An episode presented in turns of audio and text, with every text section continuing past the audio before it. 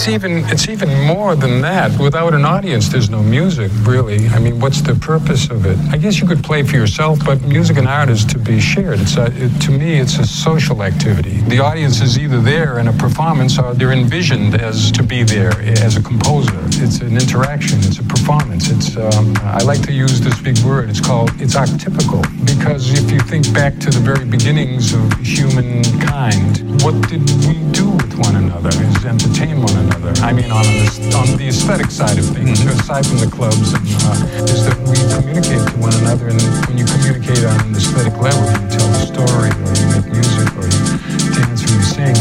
The audience